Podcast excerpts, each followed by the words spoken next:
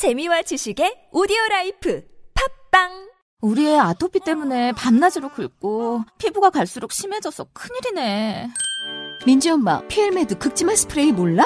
가려움의 직방이야. 가려워할 때마다 뿌리면 가려움이 싹 사라진다고. 그리고 PL메드 크림 바르면 아토피 관리 끝이야. 뿌리고 바르는 2단계 아토피 케어면 우리 아이들 아토피 관리 끝. 우리 아이 아토피 걱정, PL메드 스프레이와 크림으로 근심과 걱정 끝. 네이버에서 PL메드를 검색해보세요. 김 사장님, 회사 사은품 고르셨어요? 하나원 비즈마켓에서 주문하세요. 박 대리님, 오피스 용품 필요하시죠? 하나원 비즈마켓에서 주문하세요. 사은품과 오피스 용품을 하나로, 저 지진이와 함께 하나만 기억하세요. 하나원 비즈마켓, 지금 검색하세요. 지금까지 이런 철학은 없었다. 이것은 자기개발서인가 입문서인가. 2천여 명의 CEO가 극찬하고 독자들이 먼저 알아보고 강력 추천한 세상에서 가장 쓸모있는 철학책. 일상의 고민에서 비즈니스 전략까지 철학은 반드시 답을 찾는다. 전국 서점 종합 베스트셀러. 철학은 어떻게 삶의 무기가 되는가. 다산초당. 가까운 서점에서 만나실 수 있습니다.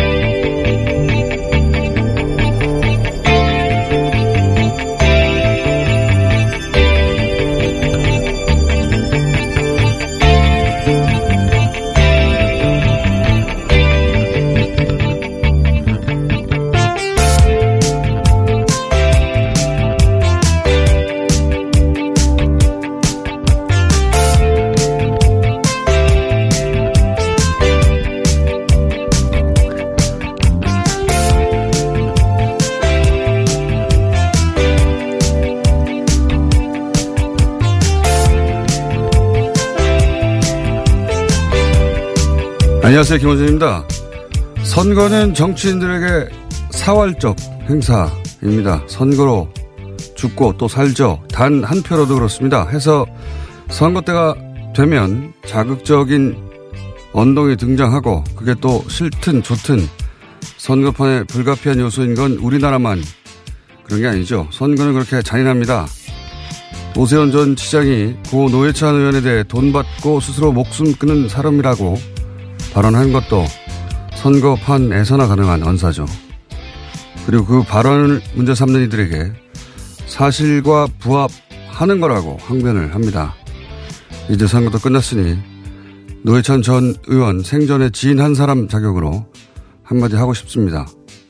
박정희 전 대통령이 밀실에서 젊은 여성들에게 접대받다 총받아 죽었다고 박 전 대통령 연고지 가서 소리 지르면 사실관계는 딱히 틀린 것도 아니라며 박 전 대통령을 여전히 마음에 담고 있는 이들은 고개 끄덕끄덕하고 알겠습니까? 정치인의 공개 발언이 단순히 사실관계가 맞다 아니다 해서 끝납니까? 때와 장소의 사회적 맥락 속에서 넘지 말아야 할 선은 지켰는지 당연히 따져 묻게 되는 겁니다. 그 선을 넘는 순간 팩트냐 아니냐의 문제가 아니라 인간에 대한 예의의 문제가 되는 거죠. 자신을 변호할 수도 없는 망자에게 그렇게 함부로 행패 부리는 거 사람이 할 짓 아닙니다. 사과는 필요 없고요. 잘 먹고 잘 사세요. 김호준 생각이었습니다.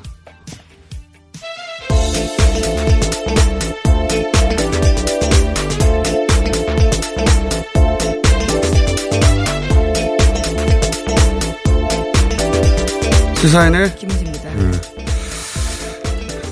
오세훈 전 시장 발언 같은 경우에, 선거 다 끝났으니까 하는 말인데, 사석에서 자연인으로 누군가 평가하는 거야. 개인의 자유 영역에 속하는 건데. 그래도 참 무례한 발언이긴 했습니다. 사석에서 하더라도. 사석에서, 사인들끼리도 이렇게 하는 표현 잘 안 합니다, 그렇죠. 사실은. 더군다나 이게 그런 사석에서 하는 평가가 아니라, 자신의 정치적 이익을 위해서 공개적으로 누군가를 모욕하는 거 아닙니까? 이건 전혀 다른 차원인데, 오세훈 전 시장이 얼마나 본인의 삶에 대해서 자신 있고 자랑스러운지는 모르겠는데 오세훈 전 시장이 그렇게 막 대도 되는 삶을 사신 분이 아니에요. 네, 정말 나쁜 정치의 전형이라고 할 수 있는데요. 그런 식으로 선동하는 말을 했다는 것 자체가 정말 문제가 컸습니다. 예, 인간 품격에 관한 문제고 예, 본인의 바닥이 어디인지 드러내는 문제라고 봅니다. 네, 이건 오늘 여기까지 하고요. 보궐선거 얘기가 오늘의 주 메인 주제가 되겠네요. 예. 네, 어제 밤늦게 결과가 나왔는데요. 두 곳에서 국회의원 보궐선거가 치러졌습니다. 특히 경남 창원 성산은 마지막 역전극이 펼쳐졌습니다. 여영국 정의당 후보가 당선됐고요. 통영 고성은 정점식 자유한국당 후보가 당선됐습니다. 여영국 후보는 자유한국당 강기윤 후보에게 막판 역전승을 했는데요. 오늘 아침 한겨레신문에 따르면 개표 마지막까지 1위를 기록했던 강기윤 후보가 개표율 99.98%를 기록하는 순간 2위로 내려앉았다라고 합니다. 그러니까 마지막으로 열어본 사전투표함에서 여 후보를 지지하는 표가 몰려있어서 역전 드라마를 쓴 건데요. 두 보 사이의 표차는 504표, 그러니까 0.54%포인트 차이밖에 되지 않았다라고 합니다. 여기 창원성사는 제가 기억하는 한 가장 극적인 역전. 뭐 역전이라는 게 선거에 자주 나옵니다만 뭐 역전이 돼도 보통 업적지차한다든가 그렇죠. 하는데 이 경우는 99.98% 개표까지 지고 있었으니까. 쭉 1위였습니다. 예. 강기현 후보가요. 이게 이제 경남FC 경기장 유세가 논란 됐던 곳이니까 축구식으로 말하자면 극장골입니다. 극장골. 예.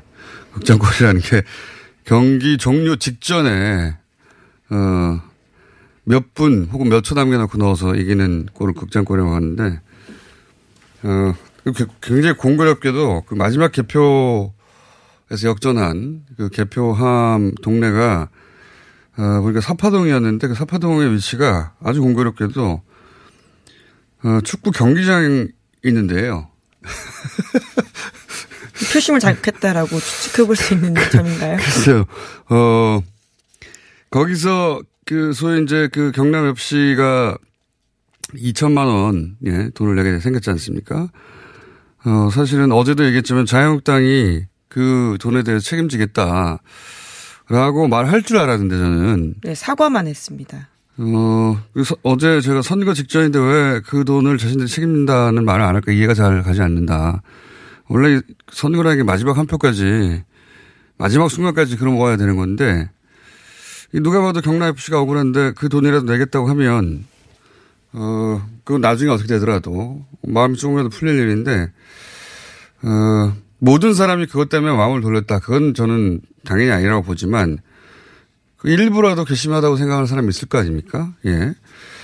왜 그 표를 감안하지 않았을까? 원래 자유한국당이 그런 표를 잘 챙기는 편인데 저는 이해가 안 가는 결정이었고, 예. 지금 표차가 겨우 500표니까, 그리고 또 하필이면 마지막에 역전한 그 동네가 바로 그 경기장에 있는 동네예요. 그래서 영향이 없다고 할 수 없다.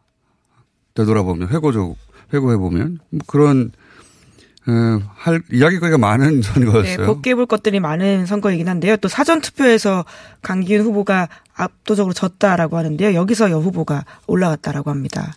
그렇군요. 네, 사전투표하고 마지막에 개표한 그 동네가 하필이면 경기장이 있는 그 동네였다.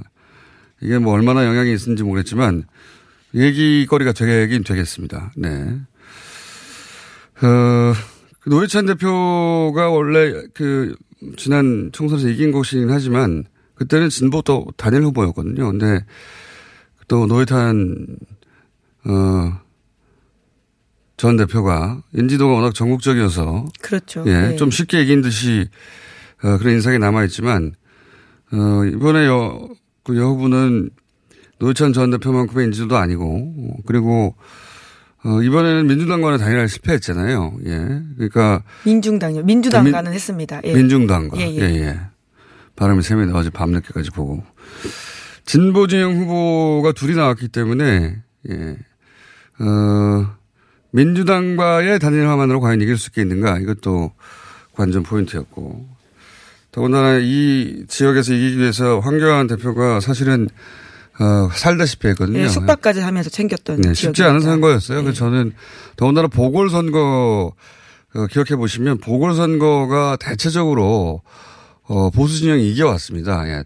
평일날 하고 투표율도 네, 높지가 않았어. 네, 투표율 낮은 편이고 그래서 네. 보궐선거는 그렇게 크게 주목도 받지 못했지만 진짜 투표율도 낮고 그리고 보수 진영에서 상당히 많이 이겨온 것인데 그래서 이게 이 상황에서 질 수도 있다는 전망이 꽤 있었어요. 예.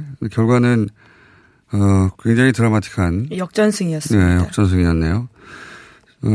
자유한국당 입장에서 굉장히 아쉬울 겁니다. 역전한다고 생각했을 것 같아요. 예. 하루 계속해서 이기는 분위기였기 때문에 그때 캠프 분위기가 아주 좋았다라고 하거든요. 마지막에 물 빠지듯이 사람들이 다 사라졌다라고 합니다. 자, 그런 결과하고 저희가 잠시 후 동치 매체에서 좀 자세히 분석을 하겠습니다. 네, 이게 이제 한석이지만 정의당한테는 굉장히 의미가 크죠. 예. 네, 왜냐하면 정의당이 원내 6석을 회복하기 때문인데요. 이에 따라서 민주평화당과 다시 공동교섭단체를 꾸릴 가능성이 커졌습니다. 공동교섭단체가 되려면 의회 내 20석이 필요한데요. 이번에 딱 20석이 되기 때문에 앞서서 평화정의의 의원 모임이라고 하는 원내 역할을 할 수 있게 되고요. 지난해 7월 달에 노회찬 전 의원의 사망으로 한 석이 줄어서 9개월 동안 교섭단체 지위를 잃은 바가 있습니다. 그렇죠. 국회 교섭단체가 되느냐 안 되냐 한석 차이긴 하지만 한석 차이에 불과하지만 되면 국회 운영에 직접 참여할 수가 있고 예. 네, 상임위 관련해서도 굉장히 달라지는 상황이고요. 예. 간사직 그리고 교섭단체 대표 회동 이런 데 참여할 수 있는 자격도 있습니다. 그렇게 되면 아마 바른미래당의 캐스팅 보트로서의 지위도 좀 약화되겠죠. 예, 그런 것도 있고 이번 선거를 바라보는 두 곳밖에 안 되지만 해석이 여러 가지가 있는데 저는 이번 보궐선거는 그 개별 후보 간의 대결이 아니라 사실은 이 PK 지역에서 황교안 대표 대 상대 후보와의 대결로 봐야 된다. 왜냐하면 보수층의 지지자들은 대통령 후보로서의 황교안을 선택한 겁니다. 개별 후보가 아니라. 그런 의미가 굉장히 큽니다. 그런 관점에서 봐야 하는데 그런 의미에서 보자면 저는 통영고성도, 자유한국당 입장에서는, 물론 큰 표차, 20% 이상의 표차로 이겼다고, 언론들도 얘기하고 그렇게 말하지만, 내부적으로는 저는 좀 심각하게 표 분석을 할 수도 있겠다 싶은 것이, 이제 과거랑 비교해 보잖아요. 여기는 한 40년간 일단, 자유한국당이. 네, 직전 후보도 자유한국당이었었고요. 네, 독식해 왔습니다. 예. 이군현 의원이요. 그때는 아예 민주당이 후보를 내지도 못했고요. 그리고 역대 총선이나 쭉 보면, 노무현 탄핵 역풍 때도 여기서 이겼어요. 그때가 가장 자유한국당 후보와 민주당 후보가 표차가 적었는데도 한 10만 % 벌어졌었거든요. 그 외에는 민주당 쪽 후보가 한 10%대 득표했었어요. 예. 근데 이번에는 30% 정도 득표했지 않습니까? 더군다나 좀 전에 말씀드렸듯이, 대통령 후보로서의 황교안을 밀어주기 위한, 투표가 있었음에도 불구하고 저는 자유한국당이 그렇게 좋아할 만한 성적표가 아니라고 저는 봅니다. 내부적으로 들여다보면. 큰 표차지만 그 큰 표차가 과거에 비해자면 작은 표차예요. 예. 물론 민주당도 예 이렇게 해서는 다음 총선에서 걱정거리가 많아질 수밖에 없는 네 그러한 네. 평가도 나오고 있는 상황입니다. 하지만 자유한국당도 저만 할 수 없는 통영고성의 승리다. 저는 그렇게 보여지고요. 자, 다른 뉴스도 다뤄보죠. 예. 네, 북미 관계 관련된 뉴스도 꽤 있는데요. 트럼프 대통령이 2차 북미 정상회담 당시에 김정은 북한 국무위원장에게 당신은 거래할 준비가 되어 있지 않았다라고 말했다고 밝혔습니다. 미국에서 워싱턴 전국공화당 의회 위원회 만찬에서 한 말인데요. 베트남 하노이에서 김 위원장과 산책을 했는데 그때 이런 말을 하고 떠난 사람은 내가 처음일 거다라면서요. 그에게는 한 번도 일어난 적이 없는 일이다라고 일종의 자랑하듯이 말을 했습니다. 이건 뭐 자리가 자리인 만큼 자기 자랑한 거고요. 예. 하노이 회담이 결렬된 직후에 전용기 타고 돌아가기 전에 폭스TV하고 인터뷰를 했었어요. 그때가 가장 솔직한 인터뷰였다고 저는 보는데 트럼프 대통령이 하노이와 관련해서. 왜냐하면 바로 한두 시간 전에. 네, 직전 상황을 이야기하고 직전 상황을 단둘이서 한 30여 분간 인터뷰한 내용.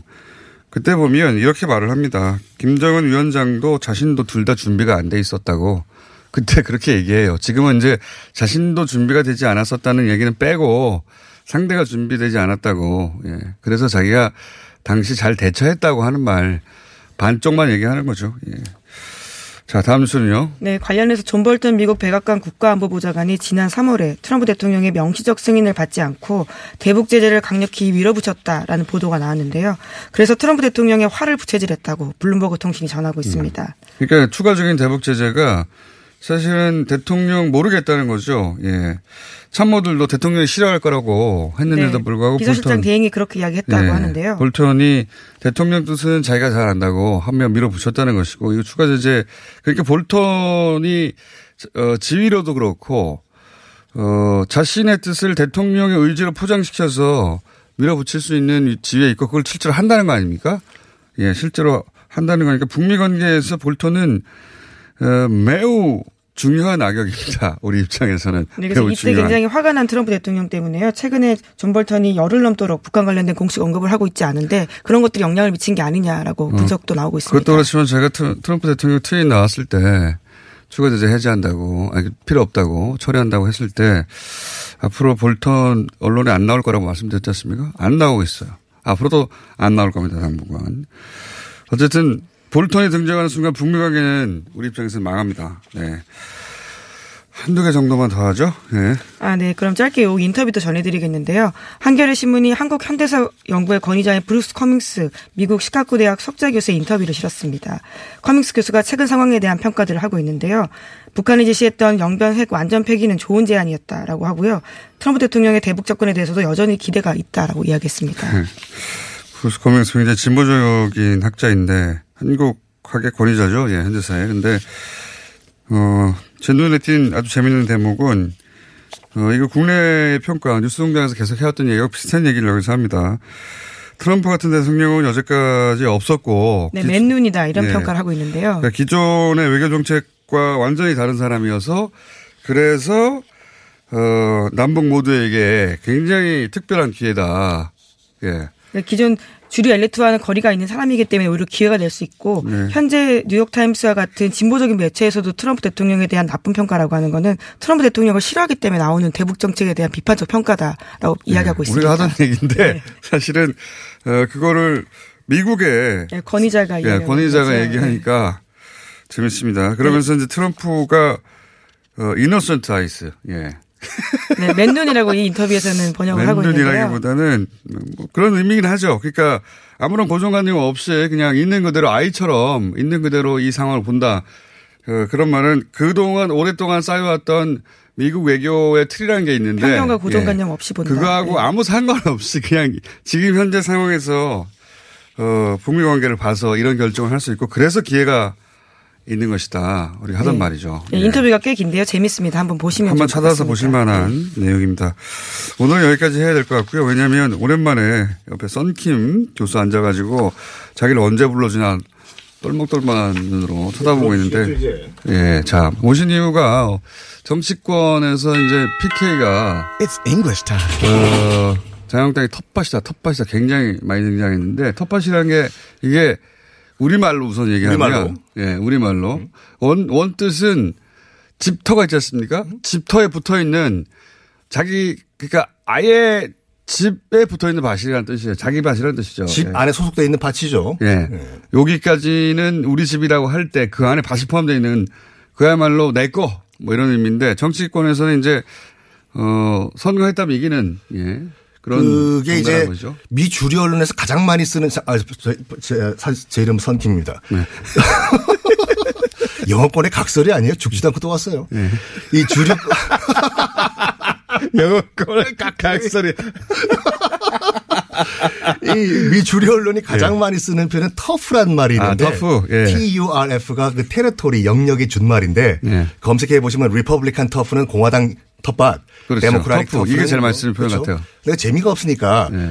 트럼프 대통령이 제일 자주 쓰는 표현이 있습니다. 이게 백야드가 방금 말씀하신 것처럼 뒷마당이거든요. 네네. 여기가 this is my backyard라고 하고. 이게 텃밭에 가장 가까운 지역이죠. 그렇죠. 지역이 가장 가깝죠. 네. 그리고 뭐 일본 서거지만 나 땡땡땡 이거 같은 경우에는 네. 약간 그 슬랭에 가까운데 후드란 말도 있거든요. HOOD가 네이버후드에 준 말인데 보통 이게 이제 소위 그 일본 말인데, 네. 예, 일본 말인데 기자들끼리 그, 많이 쓰는 은어이긴 그렇죠. 합니다. 나와바리라는 말씀 예, 아시는 거죠? 말하셨네요. 예. 정치권 그러니까 예, 은어이기도 하거든요. 예. 정치권도 많이 쓰고 예, 자기 기자들도 많이 써요. 주로 이야기할 그렇죠, 때 쓰겠습니다. 그렇죠. 예, 예. 그래가지고 그 대부 영화라든지 원래. 그 이 깽 영화에서 많이 나오거든요. 여기는 그렇죠. 내 영역이다. This is my hood. 뭐 이런 예. 식으로. 그러니까 이 우리가 쓰는 뉘앙스의 나와바리라는 게 가장 가까운 건 후드고. 영어에서는 후드라고 한다. 후드라고 하고 여긴 내 후드야. This is my hood. Get out 이게 되는 거죠. 이거 내 동네 꺼져. 네. 트럼프 대통령은 백야드를 제일 많이 쓰고 미 주류 언론은 그런 속으로 쓸 수가 없으니까 터프란 말을 제일 많이 쓰고. 그렇군요. 백야드가 텃밭에 가장 가깝죠. 네. 터프라는 건 영역이라는 뜻이 되는 것이고. 그다음 예. HOD 후드는 나 그거보다 훨씬 더 슬레이가 그렇죠. 준비를 잘했어요 이제. 일주일에 한 번 나오는데 준비 잘하고 나와야죠. 예. 자 그러면 터프 언론에서는 터프라고 쓸. 이거는 이제 그 정치권뿐만 아니라 모든 영역에 다 쓰죠. 그렇죠. This is my tough, 누구누구의 tough, 어떤 사람의 tough, 어떤 의원의 tough 이런 식으로. 네, 공개적으로 쓸 수 있는 표현이고 백야드는 특히 텃밭에 직역에 가까운 그렇죠. 의미가 통하는 트럼프 대통령의 이게 남미를 미국의 백야드라고 하죠. 예, 네. 그 이너선 아이스는 아까 그 말씀하신 것처럼 거의 뇌맑은 시선이라고 봐야 되죠. 네. 네. 그리고 이제 일본어로 많이 쓰는 나와 발이라는 거는 후드, HOD. 네. 후드. 네. 일반인들은 후드를 많이 쓰겠네요, 후드. 쓰시죠, 그럼요. 네. 이제 가주세요. 나의 터프에서. 또 살아오겠습니다. 퇴장해 주십시오. 네. 네. 자, 오늘 여기까지 하겠습니다. 시사인의 김은지였습니다. 그리고 썬킴이었습니다.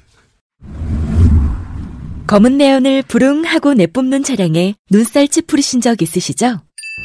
19년 2월 15일 미세먼지 특별법 시행에 따라 미세먼지가 심한 날 연료 구분 없이 5등급 차량의 수도권 운행이 제한됩니다. 위반 시 10만 원의 과태료가 부과되니 내 차가 5등급인지 환경부 콜센터 1833-7435에서 확인하세요. 또한 서울시에서 노후 차량 조기 폐차, 매연 저감 장치 부착을 지원해 준다니 자세한 사항은 120 다산 콜센터로 문의하세요. 이 캠페인은 서울특별시와 함께합니다. 시원하다. 오빠 나 오빠 로션 줘. 안 돼. 저번에도 쓰고 가져갔잖아. 오빠 거 엄청 좋던데. 얼굴이 환해지는 게 남자 화장품이 왜 이렇게 좋아? 갈색병 원료 명품 비피다가 고함량으로 들어가 있다네. 오빠 이거 바르고 얼굴 엄청 환해졌잖아. 그게 다 로션 덕분이었구나. 빨리 내놔. 나 좀 쓰게.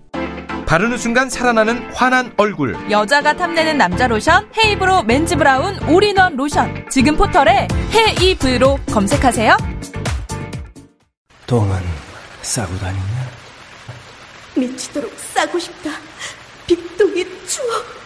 미궁 장사랑.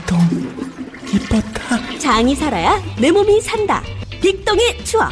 미궁 장사랑. 이거 먹고 제가 한번 볼일 봐가지고 네. 바나나 나오는 바람에 원숭이들이 들끓어가지고 몇십 마리가 달라붙어가지고 아침마다 원숭이를 불러 모으는 미궁 대장사랑이었습니다. 지금까지 이런 코업은 없었다. 이것은 페루의 산삼인가 마카인가. 코업에 마카가 왜 나와? 코업이 페루산 마카로 업그레이드했거든. 진짜? 오빠 열심히 먹어야겠다. 9가지 기능성 원료로 피로, 타파, 활력, 충전. 그리고 남자를 위한 페루산 마카와 신개념 단백질 충전. 주문 폭주. 2+1 이벤트는 계속 진행됩니다. 코어업 검색해주세요.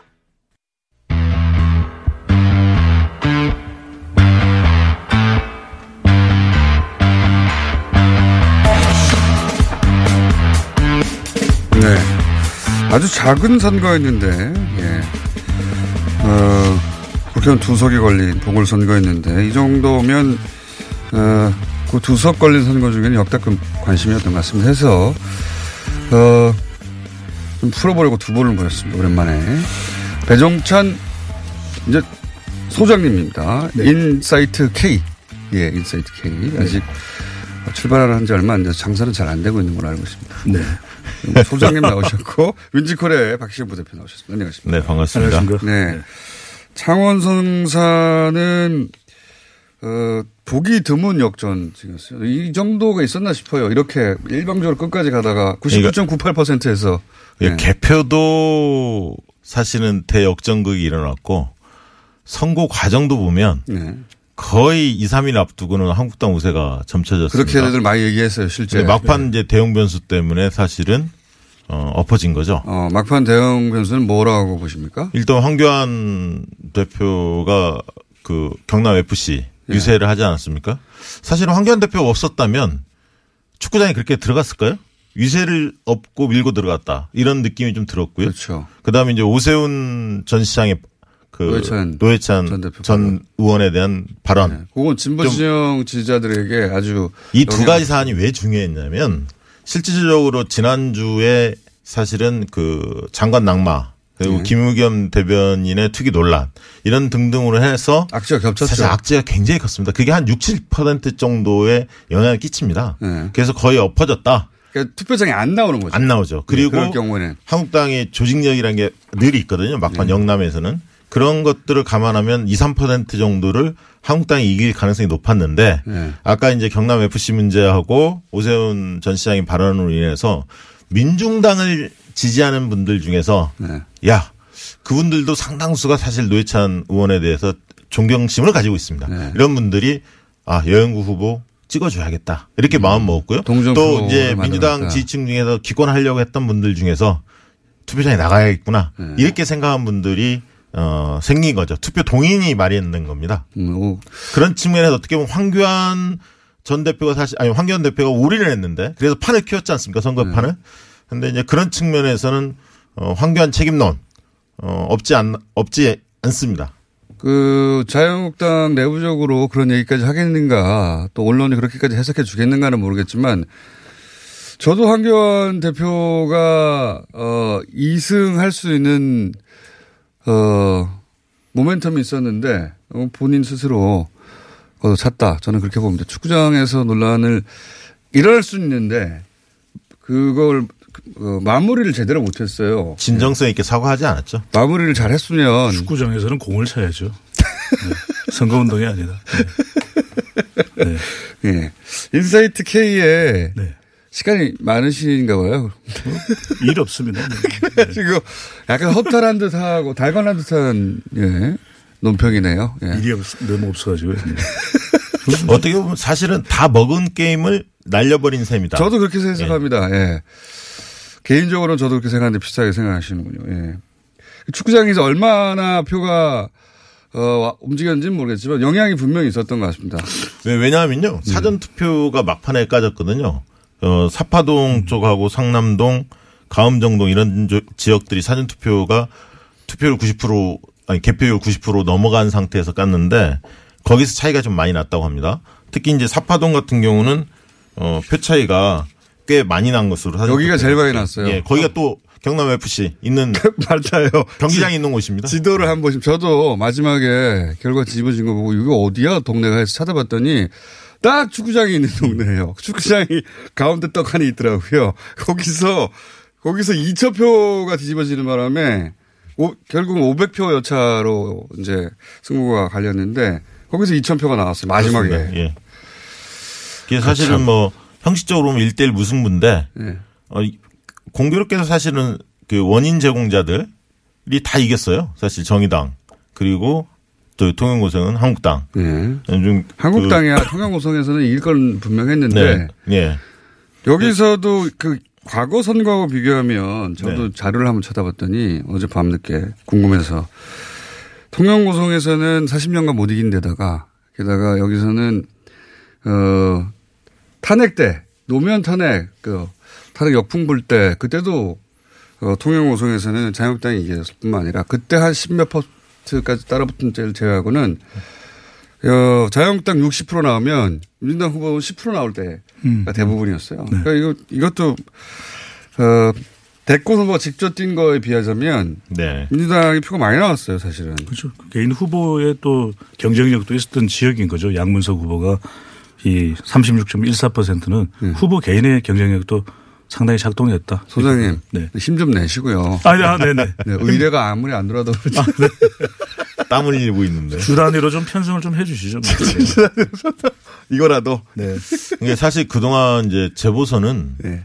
여당의 무덤이다 이런 얘기했지만 사실 여당의 무덤은 아니었고요. 진보의 무덤이었죠. 진보의 무덤이었죠. 예. 네. 진보 진영들이 그 주 기반이 사실은 봉급 생활자들 아닙니까? 이분들이 재보궐에서 투표하기 상당히 어렵거든요. 평일날 하니까요. 그렇습니다. 이게 예. 사전투표율 제도는 있지만은 본투표가 상당히 어렵거든요. 그래서 대부분 보궐은 보수 진영이 이겼어요. 정말. 그렇습니다. 대부분. 예. 예. 그런 측면에서 어떻게 보면 민주당 입장에서는 지혜롭게 잘 넘어갔다 이렇게 예. 보여집니다. 다만 경고장은 분명히 들어온 거다. 민심의 맞습니다. 무거운 회초리 이런 부분을 되새기고 국정쇄신.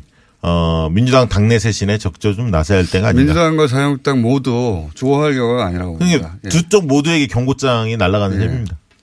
두 쪽 모두 뭐 잘했다고 말하는데 저는 반대로 봅니다. 예. 여기서 잠깐 소장님 네. 다음 멘트 뭐 할지 연구해 주시고요. 알겠습니다. 예. 그냥 네.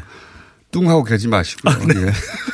계속 연구 중입니다. 예. 머리 잔디 개그라도 좀 하시고. 알겠습니다. 예. 네. 여기서 잠깐. 저희가 사실은 모든 그 후보자들에게 미리 연락을 드렸었습니다. 네. 선거 결과 나오면 인터뷰하자고. 근데 그 중에서, 결국은, 여영국 당선자만 저희 인터뷰에 응했다는 사실을 미리 알려드리고, 다른 분들은 섭외 안 한 게 아닙니다. 정의당의 여영국 당선자 잠깐 연결해 보겠습니다. 안녕하세요. 네, 안녕하세요. 예, 축하드립니다. 네네네. 네, 마지막 순간, 역전되기 전까지는 이대로 선거 끝나는 줄 아셨죠? 저는 조금 이제 지역을 알기 때문에 예. 좀 뒤집기도 가능하겠다. 그런 좀 느낌을 가지고 좀 기대는 반 정도 가지고 지켜봤습니다. 마지막 순간까지요? 예예예. 예, 예. 선거가 다 끝나도 기대를 가지고 있는 분들도 있더라고요. 원래 후보자의 마음은 그러니까요. 예. 네. 그렇게 기대를 가지고 보셨는데 왜 결과가 나오자마자 이렇게 눈물이 터지셨습니까? 다 아셨으면서. 많이 울진 않았습니다.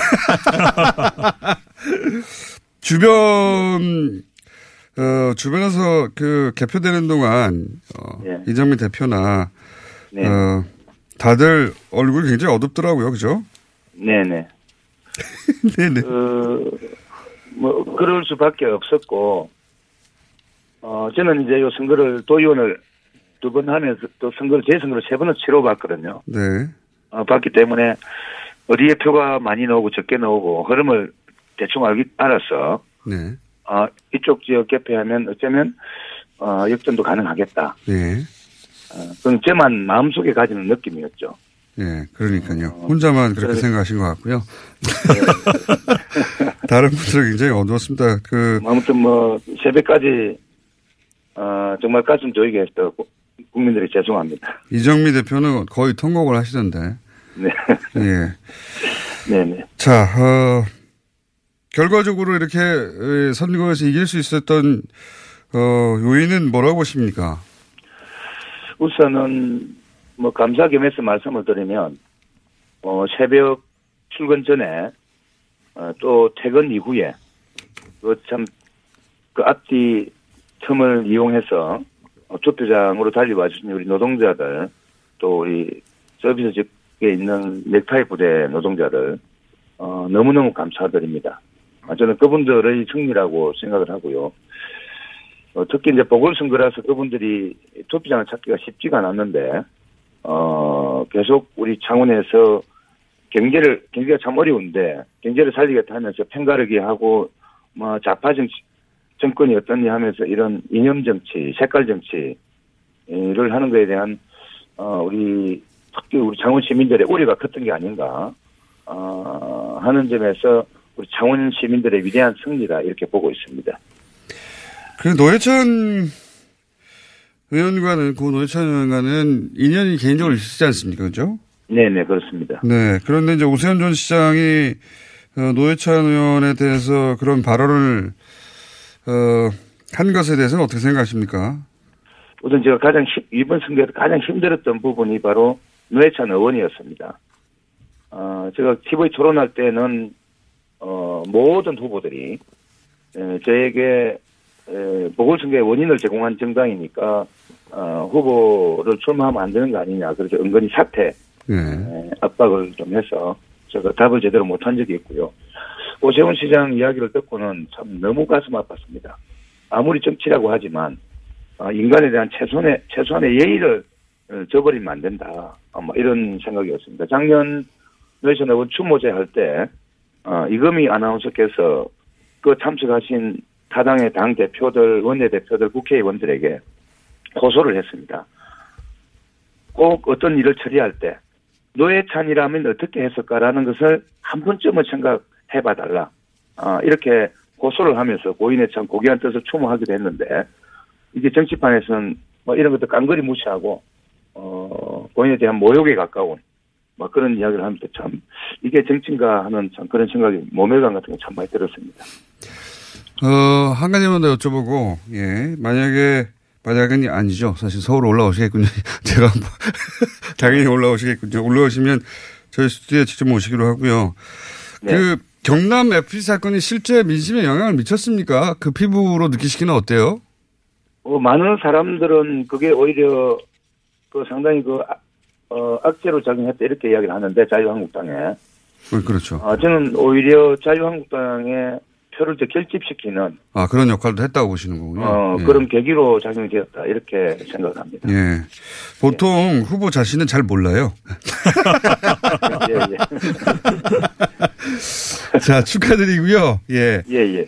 지금 뭐 당선 사례를 바쁘실 텐데, 당선 사례가 끝나고 올라오시면 스튜디오에 한번 출연 부탁드립니다. 감사합니다.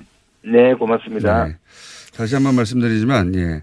통영고성 당선자 정점식 당선자에게도 저희가 연락을 드렸고 다른 후보들에게 다 요청을 드렸습니다. 예. 그런 말 하나 드리고 싶어요. 여영국 후보 인터뷰 보면서 느낀 게 이번 창원 성산의 선거는 하늘에 계신 노회찬 의원 마음 편히 계시라는 지역 주민의 선물이 아닌가 그런 생각이 듭니다. 저는 이번 선거 결과가 박시영 부대표님이 이렇게 또 이런 감성적인 멘트도 할 줄 아시는군요. 네. 예. 아주 가끔 나오긴 하는데. 예. 저도 노회찬 의원의 이 영향이 아주 컸다고 봅니다. 사실상 살렸다. 왜 그러냐면. 예, 그거에 대한 기억이 없을 수가 없죠. 경남 FC의 영향은 사실 제한적인 것이고. 예. 경기장이 여기를 또 사파정이라고 그래요. 이게 사파정동의 사파동에 있는. 예. 경기장인데 경기장에 간다고 해서 사파동에 사는 건 아니거든요. 그 경기장이 사파동에 있을 뿐이지. 그런데 여기 뭐랄까요. 예. 피부에 좀 더 많이 와닿았겠죠. 그건 저는 아까 그 여영국 후보도 이야기를 했지만 오히려 결집시켜서 가능성을 저는 배제하지 못한다고 봐요. 그런데 영향을 가장 많이 준 것은 역시 오전 시장에 저는 노회찬 전 의원과 관련된 발언 논란. 이 부분이 컸을 수밖에 없는 것이 본 투표일에도 이렇게 되면 자극을 받아서 투표장에 갈 수가 있거든요. 실제적으로 이 단일화 효과가 있었는지 하면 단일화 효과가 별로 크지 않았어요. 네. 이 인사 관련돼서 계속 청와대발 논란이 있으면서. 그래도 민중당까지 됐으면 모르겠는데 그러면 그 지역의 진보 성향의 지지자들이 다 투표장에 나오는 동이 더 컸을지 모르겠는데 어쨌든 안 됐거든요. 아니 그 여영국 후보가 민주당 후보가 아니기 때문에 정권 시판 여론이 있더라 하더라도 그걸 뭐 온전히 받는 형태는 아니었기 때문에. 게다가 또 민주당 지지자들은 동의이 또 떨어지는 면이 있습니다. 그래서 좀 그 반쪽짜리 단일 후보라. 저는 사실 선거 끝나자마자 창원 성산 선거 끝나자마자 첫 번째 생각나는 사람이 노회찬이었고 두 번째가 박지원이었습니다. 왜냐하면 싸우지 않고 실익을 챙긴 게 민평당입니다. 원내 교섭단체. 그냥 얻은 거잖아요. 그렇군요. 예. 박지원 의원이 얼마나 좋아하실까. 당으로서 가장 큰 피해를 본 것은 이제 지금은 거론은 안 되는데 저는 민중당이라고 봅니다. 민주당 없이도 그 지역에서 당선이 돼버렸으니까요. 그전에는 항상 그 표가 들어가서 당선됐거든요. 당선될 때는. 민주당 없이 당선이 돼버렸기 때문에. 그 사실 민중당을 지지하는 당원이나 지지층의 고뇌가 읽혀집니다. 이번 선거 결과를 보면. 사실은 이제 정권의 악재가 쌓여서 한국당이 우세가 점쳐지는 상황에서 전략적 투표를 하신 거거든요. 저는 그걸 잘 읽어내야 한다고 보고요. 사실은 최대 피해자는 이번 선거에 가장 영향을 받은 것은 바른미래당이죠. 바른미래당이라기보다는 손학규 대표 개인이 큰. 손학규에게 책임을 묻기에는 묻을 수는 없죠. 그렇습니다. 이현주한테 물어야 하는 거 아닙니까? 그렇긴 한데 어쨌든 손학규 대표 그러니까 바른당 전체적으로는 이 지역의 기대가 낮았을 테니까. 근데 손학규 대표는 올인하다시피 했으니 손학규 대표 개인한테 이제 정치적 타격이 있겠죠. 5월 선거 이후에 바른미래당은 계속 고민이 깊어질 수밖에 없는 것이 후보자의 최종 득표도 그렇지만 당 지지율도 저조하기 이를 데가 없거든요. 그럼 결국 문제는 뭐냐면 정체성 문제인데 단일화도 안 되는 것이고 내년 총선 앞두고 또 하나는 이 당 내에서 지분이 큰 두 사람이 바로 안철수 전 대표하고 유승민 전 대표거든요. 그런데 별 말이 없어요. 당이 이렇게 위기에 처했는데도. 그리고 마지막으로는 연동형 비례대표제가 간판 정책이 아니거든요. 중도 정당이 조금 더 강력하고 대중들에게 각인될 수 있는 정책이 나와야 되는데 그래서 손학규 대표만 놓고 보면은 고군분투를 했습니다. 네. 현장에 내려가서. 근데 정작 혼자. 예. 근데 손나방 외에는 기억나는 게 없거든요. 아니 근데 저는 하나 묻고 싶어요. 네. 유승민 의원이 내려갔나요? 현장 조사에 본 적이 없는 것 같아요. 본 적이 없어요.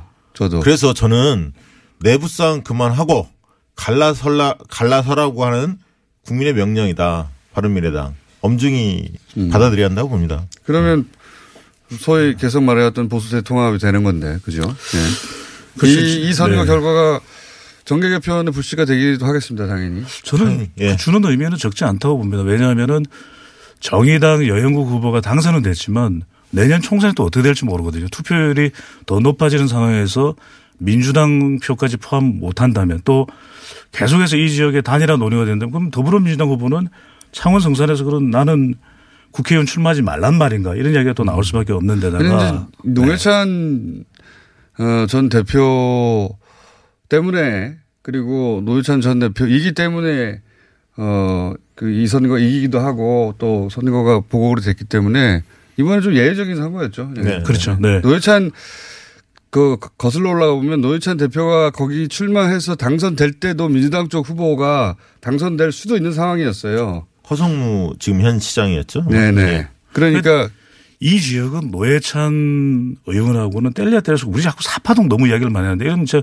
오늘 사파동 갑자기 뭐 부동산 가격이 뛰어오르는 건 아닌지 모르겠는데 이 노회찬 의원의 또 사무실이 또 사파동에 있었어요. 그럼 영향이 그러니까 이게 진보 쪽이요. 노회찬 의원이 51%로 당선됐거든요. 네. 그러면 이번에 여영국 후보하고 민중당의 손석형 후보 합치면 49% 정도가 됩니다. 그렇죠. 그러니까 대개 이제 50% 정도가 진보 진영이 다 뭉치면 그 정도 나오는 지역입니다.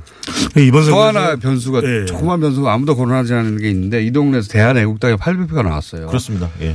800표가 자유한국당으로 다 갔잖아요. 대한애국당 후보 없이. 그럼 또 이겼습니다. 대한애국당에게 정의당은 가서 악수한번 해야 됩니다. 아니, 그래서 저는 정계 개편이 일어난다면 세판짜기가 일어난다면 이 바른미래당 쪽이 먼저일 거냐 일부 그 과거에 새누리당 출신, 바른정당 출신이 먼저일 거냐 아니면 대한애국당이 먼저일 거냐. 저는 대한애국당 끝까지 따로 남아 있을 거라고 봅니다. 예. 아니 근데 공장장께서 그 말씀을 하셨는데 당신만 아니었다면 선거 끝나면 꼭 이런 이야기를 하는데 그렇죠. 대한애국당의 그 800표가 이 강기윤 후보에게 포함됐더라도 그냥 당선이 안 되는 이유가 발생하면 당선이 안 되는 것이거든요. 무효표도 사실은 800표가 넘어요. 그렇긴 한데 어쨌든 카운팅된 표가 800표가 대한애국당이 딱 갔기 때문에 일단은 대한애국당의 가치가 커지죠. 그 지역 선거에서는 대한애국당이 승패를 좌우할 수 있다는 걸 보여주는 것과 마찬가지입니다. 네. 대한애국당이 없어지지 우리가 되진 못해도 안 되는 데는 확실히 역할할 수 있다. 대한애국당 얘기를 아무도 안 해가지고 제가 대한애국당 그래서 찾아봤거든요. 800표 등락을 결정할 수 있는 거예요. 아, 그렇습니다.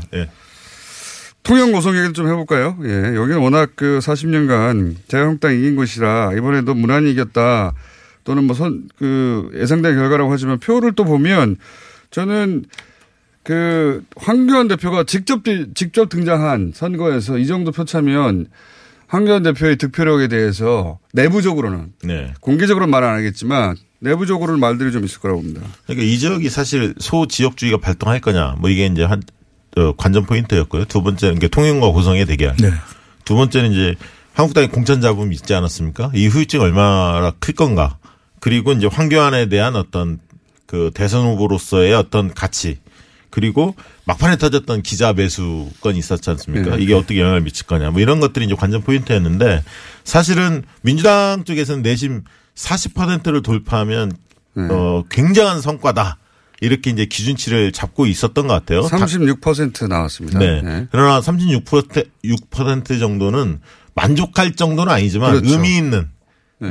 성적표다. 그 전에 10%대였거든요. 찾아보시면. 근데 후보에게는 의미 있을 수 있는데 이게 지방선거 때 다르고 또 이번 보궐선거 달랐거든요. 네. 그러니까 확연히 이 지역에서의 대통령의 후광 효과나 민주당의 정당 경쟁력이 떨어진 것만은 또 분명합니다. 이게 비상이 걸린 것이거든요. 그러니까 이것도 양문석 후보가 개인 경쟁력이 있기 때문에 이 정도 통영에서 이 고군분투한 그런 결과라고 또 볼 수가 있는데, 그렇다면 저는 결과적으로는 뭐가 문제인가? 통영 고성 분명히 경제가 문제일 수 있습니다.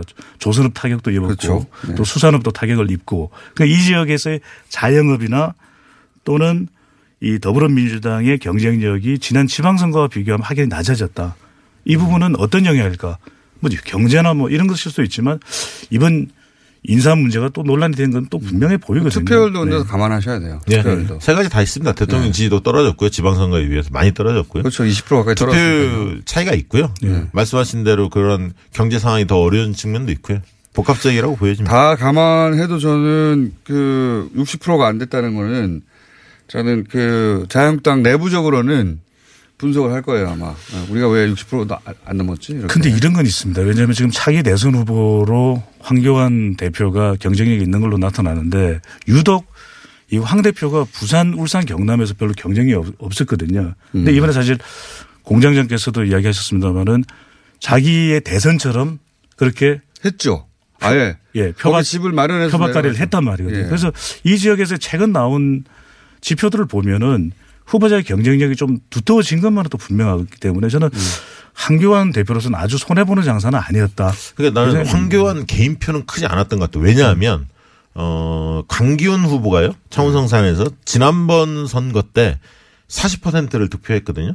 이번에 45%를 득표를 했습니다. 그럼 5%가 늘어난 건데 그 5% 정도는 아까 했던 정부 여당의 정부 청와대발 장관 낙마 이런 등등의 악재로 보여진다면 볼 수 있다고 보여지니까 그렇다면 황교안의 개인표가 있었느냐 저는 좀 회의적입니다. 근데 이게 시험 성적도 90점에서 92점 올리기가 힘든 거거든요.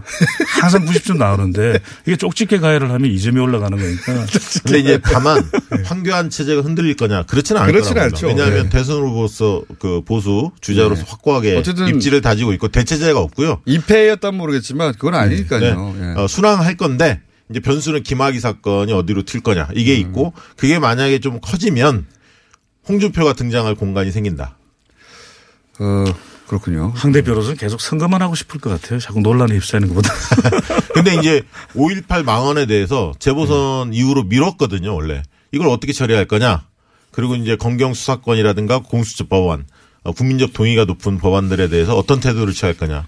이제 그전에는, 낙윤 원내대표 쪽으로 밀어놨는데 선거 때문에 본인이 이제는 좀 책임을 져야 할 위치에 있는 거죠. 바른미래당이 가장 이 선거 결과에 영향을 많이 받을 정당인데 지금 현재. 그렇죠. 네.